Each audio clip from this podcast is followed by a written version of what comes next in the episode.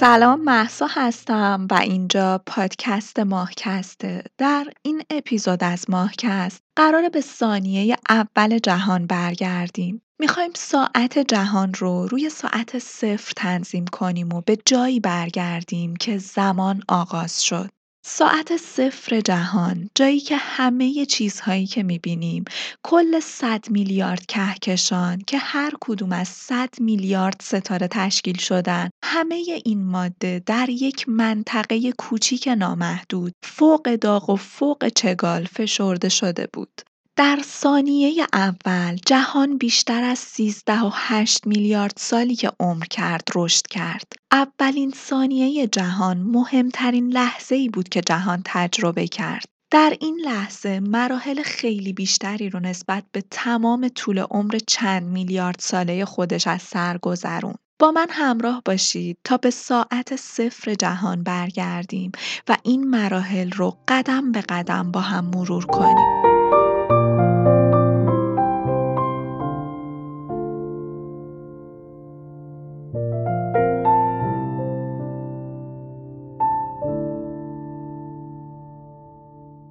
یک اپیزود جدا و ویژه در رابطه با بیگ بنگ داشتیم که در اون اپیزود اتفاقات بیگ بنگ رو به صورت کلی و مفصل توضیح دادیم.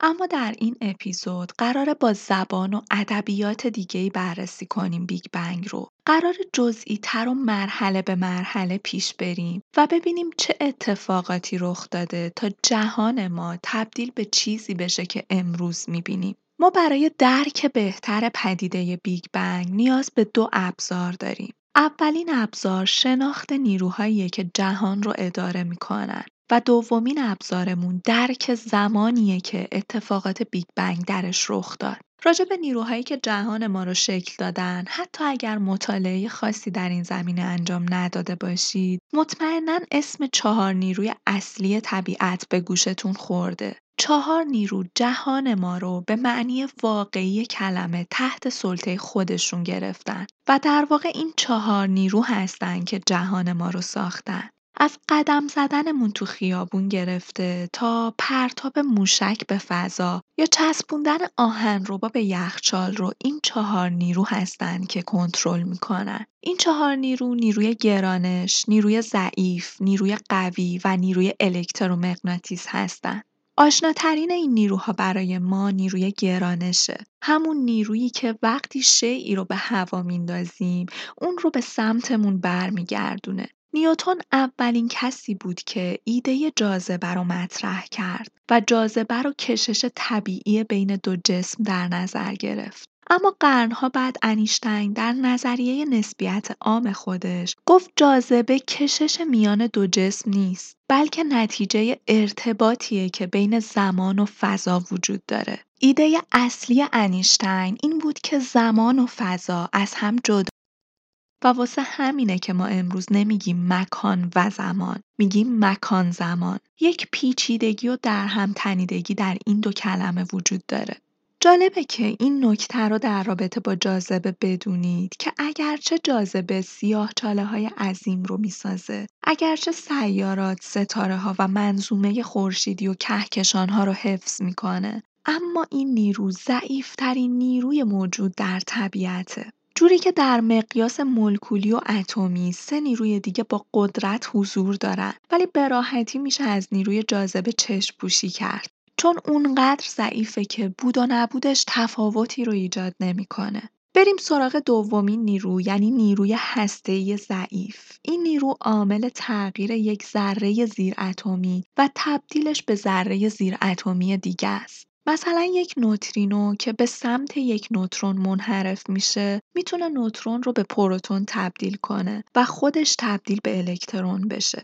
سومین نیرو نیروی الکترومغناطیسه. نیروی الکترومغناطیس بین ذرات باردار ایجاد میشه. یعنی ذره‌ای مثل الکترون که بار منفی داره و پروتونی که بار مثبت داره. نیروی این وسط ایجاد میشه که بهش نیروی الکترومغناطیس میگیم.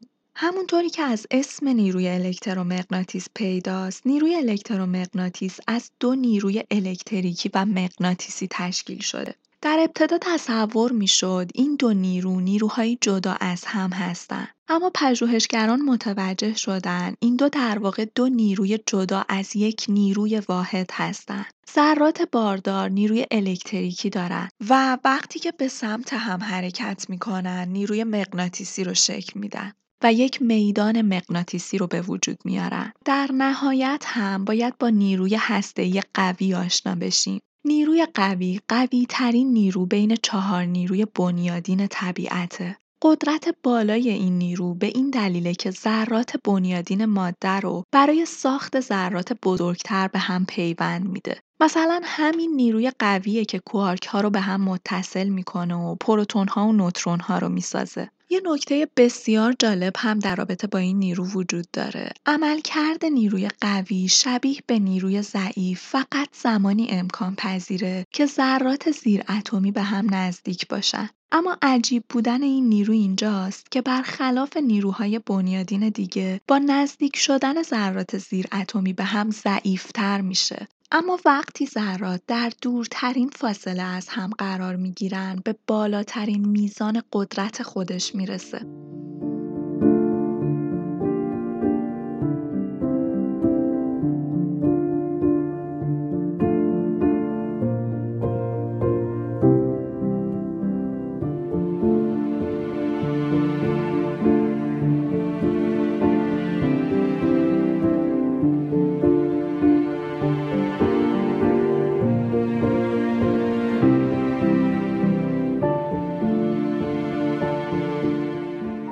زمانی که ما درکش کردیم و باهاش آشناییم و زندگیمون بر اساس این واحدهای زمانی شکل گرفته، سال و ماه و روز و ساعت و ثانیه است. وقتی ما میگیم یک ماه، وقتی میگیم یک روز، بین من و شما یک درک نسبی از این زمانها وجود داره. چون زندگی کردیم این زمانها رو و درکشون کردیم. اما وقتی در رابطه با بیگ بنگ و مراحل شکلگیری جهان حرف می‌زنیم، داریم از زمانی حرف می‌زنیم که هیچ درکی ازش نداریم. برای ما ها یک ثانیه شبیه به یک چشم به هم زدنه. برامون نمی‌تونه قابل درک باشه که این همه اتفاقات چطور ممکنه در یک ثانیه رخ بده. ما باید درک خودمون رو تطبیق بدیم با جهانی که هنوز ثانیه اول تولدش رو پشت سر نذاشته. واحدهایی مثل یک دهم ثانیه، یک صدم ثانیه، یک هزارم ثانیه، یک میلیونم ثانیه و یک میلیاردم ثانیه که در هر کدوم از این لحظات اتفاقات سرنوشت سازی رو تجربه کرده جهان. ما قرار امروز و در این اپیزود به اون لحظات برگردیم. لحظاتی که در اون تمام قوانین فیزیک اونطور که ما میشناسیمشون در هم میشکنه. برای جهانی که از قوانین فیزیک پیروی نمی‌کنه و دیوانوار عمل می‌کنه ما نیاز به یک واحد زمانی خاص و دیوانوار هم داریم. اون واحد زمانی خاص زمان پلانکه. هر واحد از زمان پلانک یعنی یک ثانیه رو به یک میلیارد میلیارد میلیارد میلیارد میلیارد تقسیم کنیم. در واقع هر یک ثانیه ده به توان منفی چهل و سه واحد پلانکه. خیلی عجیب و غریبه و طبیعیه که از درک ما انسانها خارج باشه. ما جهان رو اینطور تجربه نکردیم که قادر به درکش باشیم اما این شکست ثانیه به قطعات کوچیکتر می‌تونه بهمون کمک کنه مراحل تولد جهان رو لحظه به لحظه دنبال کنیم ما هیچ ایده‌ای در رابطه با اینکه چه چیزی عامل بیگ بنگ شد و اصلا چی بود که انفجار بزرگ ازش به وجود اومد نداریم. حتی زمان برای ما بعد از بیگ بنگ آغاز شد. قبل از بیگ بنگ چیزی به نام زمان وجود نداشت. واسه همین به اولین واحد پلانک جهان دیوار پلانک گفته میشه. یعنی زمانی که عمر جهان یک میلیارد میلیارد میلیارد میلیارد میلیاردم ثانیه بود. ما هیچ ای نداریم که قبل از این زمان جهان چی بود و چطور کار می‌کرد و نبود زمان چطور ممکن بود. با هیچ ای، با هیچ ای، با هیچ فهم انسانی قادر به درکش نیستیم. با هیچ نردبونی نمی‌تونیم از دیوار پلانک بالا بریم و به اون طرفش نگاه کنیم. واسه همین اتفاقات پشت دیوار پلانک رو فعلا در حد همون راز باقی می‌ذاریم و وارد اولین واحد پلانک جهان میشیم. جایی که چهار نیروی اصلی جهان در یک ابرنیرو با هم متحد بودن. حتی گرانشی که در حالت عادی ضعیفترین نیرو بین این چهار نیروه در اون زمان در بالاترین حد ممکن خودش قرار داشت. جهان در فاز کاملی از هیچ یا فضای خالی با ابعاد بیشتری که ما نمی‌تونیم تصور کنیم وجود داشته. تقارن مرموزی بین این چهار نیرو وجود داشت و اونها رو در یک حالت تعادلی کنار هم نگه می داشت. یک نیروی کاملا خالص و پایدار در اولین واحد پلانک به یک دلیل ناشناخته این تقارن و تعادل بین چهار نیرو شکسته میشه و حباب کوچیکی رو شکل میده این حباب کوچیک همون جهان جنینه که شاید نتیجه یک اتفاق و افت و خیز کوانتومی تصادفی باشه. با این اتفاق گره مکان زمان شروع به باز شدن می‌کنه و چهار نیروی اصلی طبیعت از هم گسسته میشن. انفجار بزرگ یک انفجار در فضا یا مکان نبود. انفجار بزرگ یک انفجار از فضا یا مکان بود. به این نکته دقت کنید چون بسیار مهمه. بیگ بنگ در فضا یا مکان خاصی اتفاق نیفتاد. خود ماهیت فضا یا مکان انفجار بزرگ رو رقم زد. در اولین واحد پلانک جهان کل فضا یا مکان شروع به انبساط کرد. هستی به یک بار شروع به رشد کرد. این توپ در حال انبساط چیزی نیست که شما بتونید ازش بیرون بیاید و از بیرون نظارهگرش باشید. هر جایی که شما باشید، همین جایی که الان هستید، هر کجای این جهان، روی زمین، در فضا، هر جایی، شما هر جایی که باشید، دارید وسط انفجار بزرگ زندگی می‌کنید. در اولین زمان پلانک، جهان در یک وضعیت عالی قرار داشت. یک نیروی خالص منظم که در نقطه جمع شده بود. اما زمانی که اولین زمان پلانک گذشت، این وضعیت عالی در هم شکسته شد و تغییر کرد.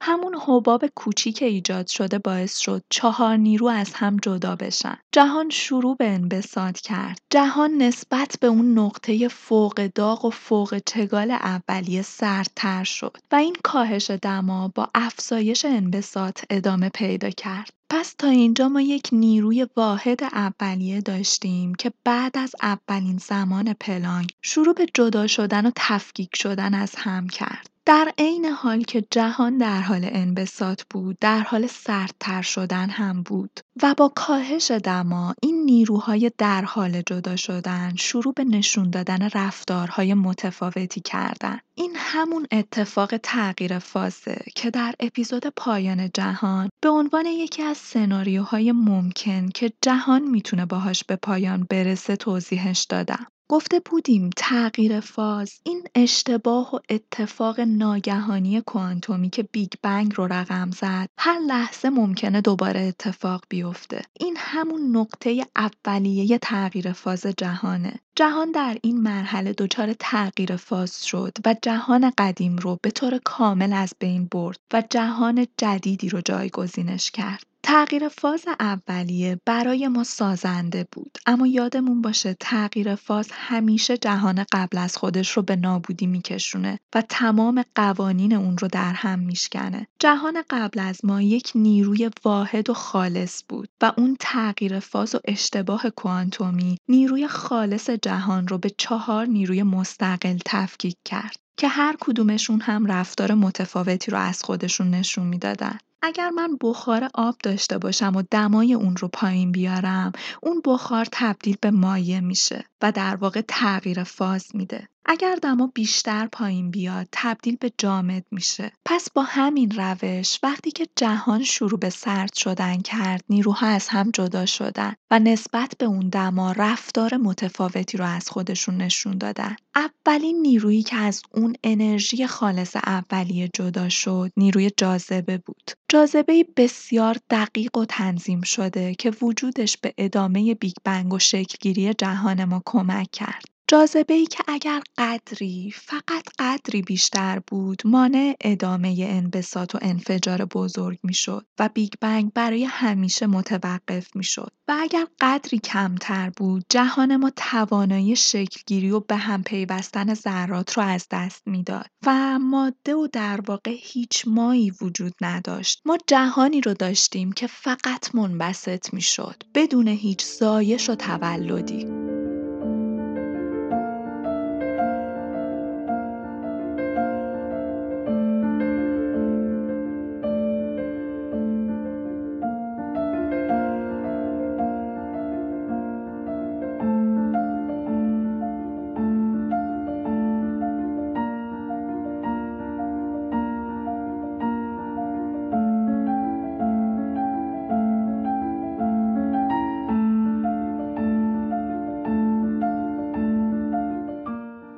اولین ثانیه جهان تقریبا شروع شده. جهان در این نقطه یک توپ بسیار داغ از تشعشعاته که میلیاردها بار از یک اتم کوچیکتره و فراتر از حد تصورمون در حالت چگال قرار داره. جاذبه شروع به شکل دادن آینده جهان کرده. همچنان هم که جهان در حال انبساطه، دما در حال پایین اومدنه و حالا اتفاق دیگه ای از راه می‌رسه. برای مدتی طولانی جهان یک شگفتی و راز بزرگ رو در خودش پنهان کرده بود که تا مدتها نمی‌تونستیم ازش سر در بیاریم. ماجرا اینه که اون بیرون و در اطراف ما کهکشانهای زیادی وجود دارن. اما پراکندگی این کهکشان ها کاملا تصادفی نیست. یک نسبت و تناسب ثابت وجود داره. ما به هر طرف که نگاه کنیم با یک میزان ثابت از کهکشان ها طرف هستیم. وجود این نسبت‌های ثابت و نظم و تناسب تا مدت‌های طولانی برامون جزو رازهای کشف نشده و مرموز کیهان بود. میلیاردها کهکشان با نسبتی کاملا ثابت در اطراف ما پراکنده شدن. هیچ کس نمی‌تونست توضیح بده که چرا این اتفاق افتاده. تنها یک فرضیه وجود داشت. این نسبت‌های ثابت بهمون نشون می‌داد تمام اجزای کیهان در گذشته باید در یک نقطه با هم در ارتباط بوده باشند. ما بر اساس حدس و گمان و فرضیه و خیال پردازی پیش می رفتیم تا زمانی که در سال 1979 یک کیهانشناس جوان به نام آلن گاس یک تئوری جالب رو ارائه کرد. اون از پدیده‌ای به نام تورم حرف زد. گاس معتقد بود جهان در دوران کودکی خودش یک اتفاق رشد ناگهانی رو از سر گذرونده. در نظریه جهان تورمی در اولین یک تریلیونیوم ثانیه یک نیروی ضد گرانشی خاص باعث گسترش و انبساط جهان شد.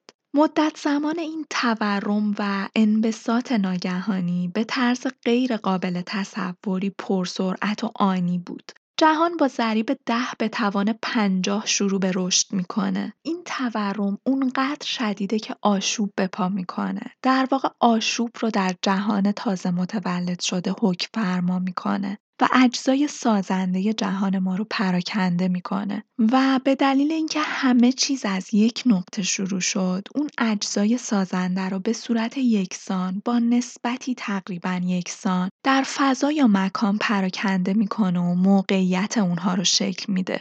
اتفاق تورم رو می‌تونیم اینطور ساده کنیم. یک دونه شن رو در نظر بگیرید که در یک میلیونوم یک میلیارد میلیاردوم یک ثانیه با سرعتی سریعتر از سرعت نور به اندازه بزرگتر از خورشید می‌رسه. حتی تصورش هم برامون مشکله. اما یک سوال مهم وجود داره. آیا ما با این نظریه به انیشتین اهانت کردیم؟ انیشتین بهمون گفته بود و البته که اثبات کرده بود که هیچ چیزی در جهان ما توانایی این رو نداره که سریعتر از نور حرکت کنه. پس ما داریم از چه اتفاقی حرف می‌زنیم؟ نکته مهم در رابطه با انفجار بزرگ اینه که فضا اونقدر می‌تونه منبسط بشه که دو شی با سرعت نور از هم دور بشن. اینجا دو شیء مورد نظر ما حرکتی نکردن. بلکه این فضای بین اونهاست که داره رشد می‌کنه. برای فهم نظریه تورم بادکنکی رو در نظر بگیرید که روی سطحش کهکشانهای زیادی نقاشی شده.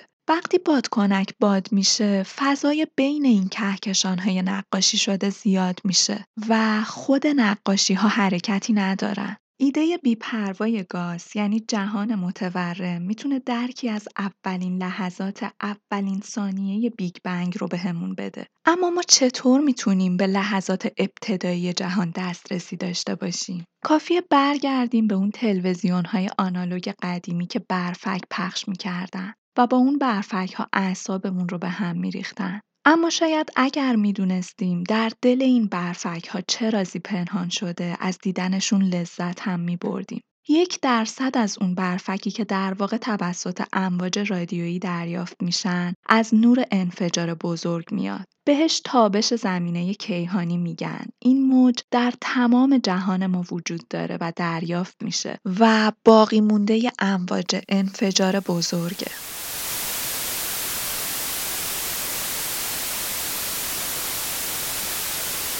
هیچکس دقیقا نمی‌دونه تورم چرا اتفاق افتاد. پس این احتمال وجود داره که چنین مکانیزمی دوباره اتفاق بیفته. آندری لیند فیزیکدان روسی تبار دانشگاه استنفورد معتقد اون مکانیزمی که باعث متورم شدن جهان شده می‌تونه دوباره هم فعال بشه و به صورت تصادفی باعث تورم در نواحی بسیار دور دنیا بشه. نظریه تورم شبیه به زایش در دل زایشه. با پذیرش این نظریه باید قبول کنیم که بخش کوچیکی از یک جهان به صورت ناگهانی متورم میشه و شروع به رشد می‌کنه. جهان کودک خودش ممکنه یک تورم جدید رو تجربه کنه و دوباره جوونه بزنه و این زایش و اتفاق دوباره و دوباره رخ میده و این فرایند تا ابد ادامه پیدا می‌کنه. برای درک بهتر این موضوع های صابون رو در نظر بگیرید. زمانی که به اونها فوت می‌کنیم می‌بینیم که بسیاری از اونها به دو نیم تقسیم میشن و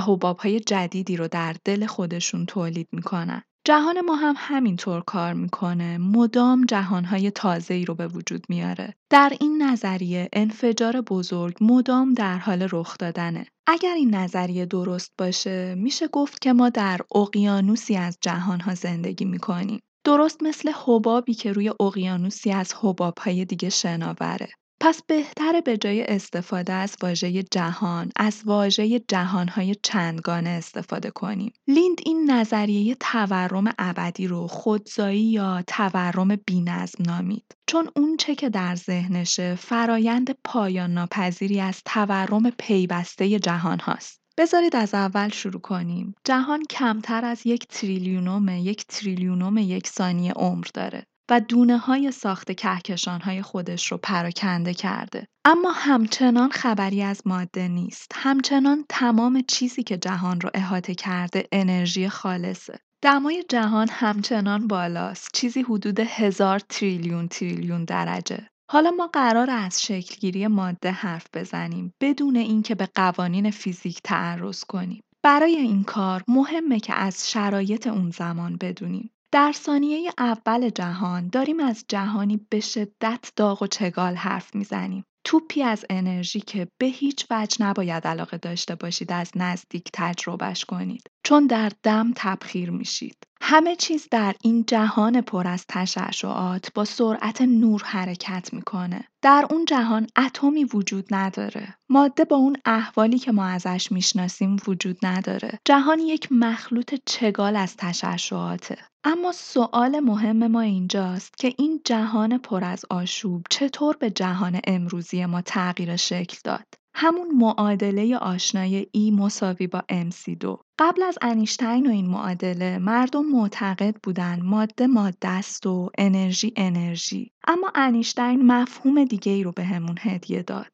اون گفت ماده همون انرژیه و انرژی همون ماده. این بینش درک ما را از جهان دگرگون کرد و باعث شد بتونیم از ماده انرژی عظیمی رو تولید کنیم. انرژی که بمب اتم آزاد می‌کنه. انرژی هم می‌تونه به ماده تبدیل بشه. این یک معادله دو طرفه است. فقط یک قاشق مرباخوری ماده لازمه تا انرژی صدها بمب اتم هیدروژنی رو آزاد کنه. در حالی که بمب اتم ماده رو به انرژی تبدیل می‌کنه در انفجار بزرگ و در اون شرایط افراطی انرژی به ماده تبدیل شد. این اتفاقیه که در انفجار بزرگ رخ داد و راز بزرگ شکلگیری ماده در جهان از معادله ساده E مساوی با MC2 میاد. به این ترتیب کوارک ها یعنی ذرات سازنده پروتون ها و نوترون ها شکل گرفتن. در یک میلیونم اولین ثانیه بیگ بنگ سر و کله نیروی قوی پیدا میشه. نیروی قوی حالا از اون نیروی خالص اولیه به طور کامل جدا شده و با سرد شدن و انبساط جهان فرصت اعلام حضور خودش رو پیدا می‌کنه. مهمترین ویژگی نیروی قوی همونطور که قبلتر هم گفتم حبس کردن کوارک ها درون پروتون ها و نوترون هاست. وقتی دمای جهان تا دو تریلیون درجه کاهش پیدا می‌کنه نیروی قوی کوارک ها رو در گروه های ستایی دسته بندی می‌کنه تا پروتون ها و نوترون ها که ساختارهای سازنده اتم ها هستن شکل بگیرن.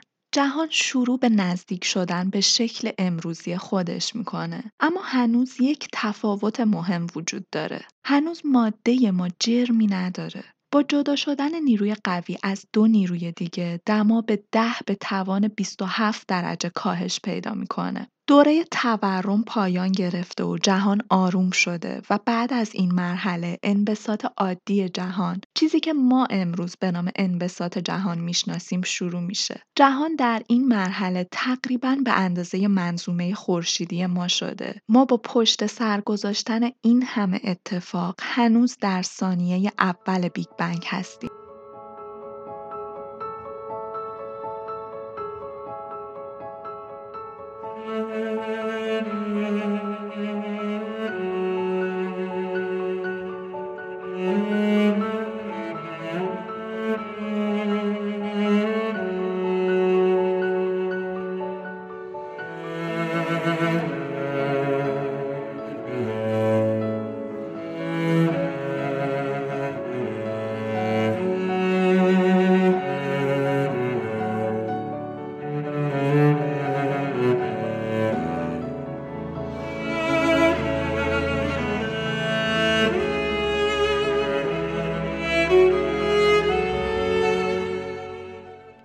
در لحظه اول تولد خودشه. اون یکصد میلیارد میلیارد بار کوچیکتر از یک پروتون شروع کرد و حالا بعد از به موجودیت رسیدن خودش با اتفاق تورم که سریعتر از سرعت نور اتفاق افتاد، کل کیهان به اندازه منظومه خورشیدی ما رشد کرده و ماده به وجود اومده. ولی عجیبه که این ماده جرمی نداره. ماده در جهان امروز ما دارای جرمه. در روی زمین ما اون رو به عنوان وزن حس می‌کنیم. درسته در فضا اجسام می‌تونن بیوزنی رو تجربه کنن ولی با این حال همچنان دارای جرم هستن. اگر جرمی وجود نداشته باشه ما نمی‌تونیم مانع سرعت گرفتن اشیا بشیم. چیزی که جرم نداره با سرعت نور حرکت می‌کنه و هیچ راهی هم برای توقفش وجود نداره. پس جهان تازه متولد شده ما جهانی که پر از ماده است. البته ماده بدون جرم درست شبیه به توپ بزرگی از نوره.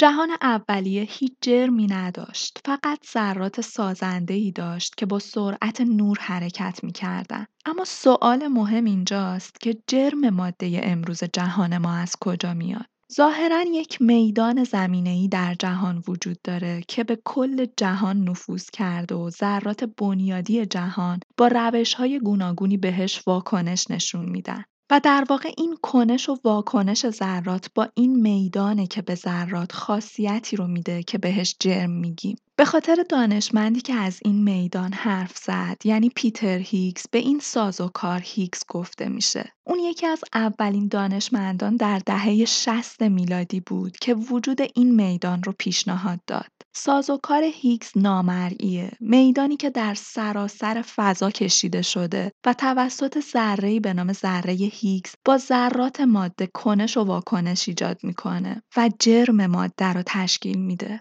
هر چقدر که یک ماده یا شی با سازوکار هیگز بیشتر کنش و واکنش داشته باشه جرم بیشتری رو دریافت می‌کنه. بدون این سازوکار هیچ جرمی وجود نداره. هیگز و کشف این ذره دید انسان رو به جهان و چگونگی شکلگیری جهان تغییر داد. بعضی از دانشمندان کشف هیگز رو بزرگترین اکتشاف قرن و اون رو با کشف نیروی جاذبه نیوتن مقایسه می‌کنن. می‌دونید که به ذره هیگز ذره خدا هم گفته میشه اما جالبه بدونید این اسم چطور انتخاب شده لئون لدرمن کتابی رو در رابطه با ذره هیگز می نویسه و در صفحه 22 این کتاب به سراحت واژه گادم رو به کار می‌بره. ذره ای که اثبات وجودش اون همه هزینه برده و دانشمندان رو دهه ها به زحمت انداخته. واژه گادم رو به عنوان ذره لعنتی یا ذره لعنت شده از سوی خدا به کار می‌بره. اما ناشر با چاپ این واژه مخالفت می‌کنه و دمن آخر این واژه رو حذف می‌کنه و همون ذره خدا رو بدون واژه لعنت به کار می‌بره و همین میشه که ما ذره هیگز رو به نام ذره خدا می‌شناسیم بدون بوزون هیگز ما وجود نداشتیم و دانشمندان معتقدند ذرات بوزون هیگز ممکنه عامل جدایی اون چهار نیروی قوی از هم بوده.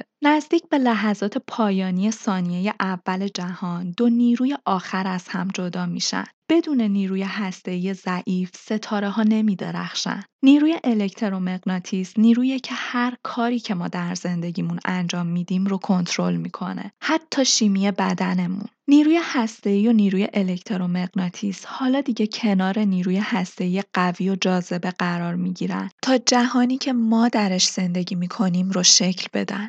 ما نزدیک به پایان اولین ثانیه جهان هستیم. کیهان حالا یک جهنم از تشعشعات و ماده است که چهار نیروی اساسی طبیعت رو به وجود آورده. ولی قبل از اینکه اولین ستاره شانسی برای درخشیدن داشته باشه، یک نوع مرموز از ماده همه جهان رو تهدید می‌کنه. جهانی که ازش حرف می‌زنیم یک توپ آتشین از نور و ماده است ولی یک جنگ بزرگ قرار کیهان رو به لرزه در بیاره جنگی که آینده جهان ما رو رقم می‌زنه ماده یک دوقلوی شر داره، قلی به نام ضد ماده و این دو دشمن خونی هم هستند. این دو کاملا معکوس هم عمل می‌کنن. چیزی شبیه به واقعیت و تصویر مخالف در آینه. اگر شما یک تکه ماده بردارید و اون رو به ضد ماده بکوبید اونها کاملا از بین میرن و تبدیل به انرژی میشن. اونا به محض برخورد با هم همدیگر رو نابود می‌کنن. با تمام معادلات ممکن باید تقارنی بین ماده و ضد ماده وجود داشته باشه یعنی ما به همون نسبت که ماده داریم باید به همون اندازه ضد ماده داشتیم و این جنگ در حالت عادی نباید برنده ای می داشت. ما نمی‌دونیم چی شده که ماده در این نبرد برنده شده. روی کاغذ ما اصلا نباید وجود می داشتیم. اما بالاخره با اتفاقی که ازش سر در نمیاریم در پایان این جنگ حماسی ماده با کمترین برتری برنده میشه. حجم عظیمی از ماده با پادماده برخورد می‌کنه و از بین میره و جهان امروز ما باقی مونده برنده اون نبرده. اولین ثانیه جهان مهمترین لحظه جهانه. لحظه ای که آینده جهان رو تا به امروز و آینده تعیین و مشخص کرده. اینکه من و شما امروز وجود داریم و حیات رو تجربه می کنیم حاصل هر آن چیزیه که در ثانیه اول جهان رخ داده. چند دقیقه بعد از این یک ثانیه اول جهان اونقدر برای پروتون ها و نوترون ها سرد شد تا اولین اتم ها شکل بگیرن. 380 هزار سال گذشت تا اولین اتم ساخته شد. صدها میلیون سال بعد از اولین ثانیه تولد جهان این اتم ها به هم متصل شدن و اولین ستاره ها و کهکشان ها را شکل دادن. 9 میلیارد سال بعد کهکشان راه شیری متولد میشه و خورشید ما و سیاره زمین رو در خودش جای میده. در خلاصه ترین حالت ممکن سرنوشت همه ما به اولین ثانیه انفجار بزرگ گره خورده. ممنونم که تا پایان همراه بودید. امیدوارم اطلاعات خوبی از بیگ بنگ و ثانیه اول آغاز جهان بهتون داده باشم. می‌دونید که ماهکست حامی مالی نداره پس اگر دوست دارید این مسیر ادامه پیدا کنه می‌تونید همراه و حامی من باشید. برای این کار لینک حامی باش رو در قسمت توضیحات پادکست قرار دادم. پیج من و ماهکست و کانال یوتیوب ماهکست رو از دست ندید که ویدیوهای اختصاصی روانکاوی اونجا آپلود میشه. خوب باشید و تا به زودی بدرود.